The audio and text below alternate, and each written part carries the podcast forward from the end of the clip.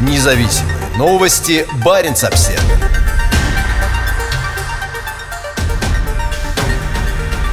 Москва хочет, чтобы на самый северный архипелаг приезжало больше туристов. Госчиновники призывают начать строить в России круизные суда, способные доставлять богатых туристов на заполярную землю Франца Иосифа. Одной из тем заседания Президиума Российской Госкомиссии по Арктике в конце декабря стал туризм. По мнению членов комиссии, для стимулирования арктического туризма необходимы меры по созданию инфраструктуры на земле Франца Иосифа. В 2019 году круизные суда заходили на архипелаг три раза, но это число легко можно будет увеличить до 10, как только будут сняты коронавирусные ограничения, заявил замминистра по развитию Дальнего Востока и Арктики Александр Крутиков. По словам Крутикова, число туристов увеличится до тысячи. В России комиссия является высшим правительственным органом по вопросам Арктики. Возглавляет ее вице-премьер Юрий Труднев.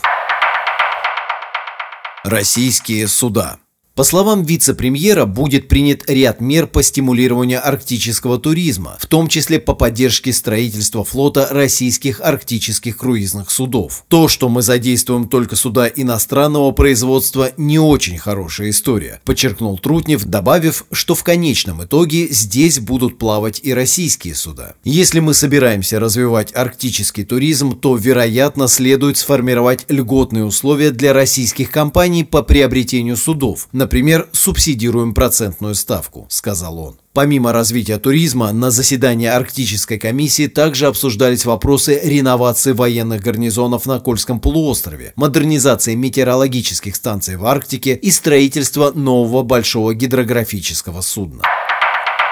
Арктика в приоритете. Разработкой новых круизных судов уже занимается принадлежащая государству Объединенная судостроительная корпорация ОСК. На совещании в одном из комитетов Госдумы в июле 2019 года руководитель ОСК Алексей Рахманов подчеркнул перспективность туризма. Он сказал, что не сомневается в перспективности и значимости темы арктических круизов для нашей страны. Уверен, что найдутся и заказчики судов для подобных круизов. Арктический туризм, в том числе создание российского флота круизных судов, также является одним из элементов новой российской арктической стратегии.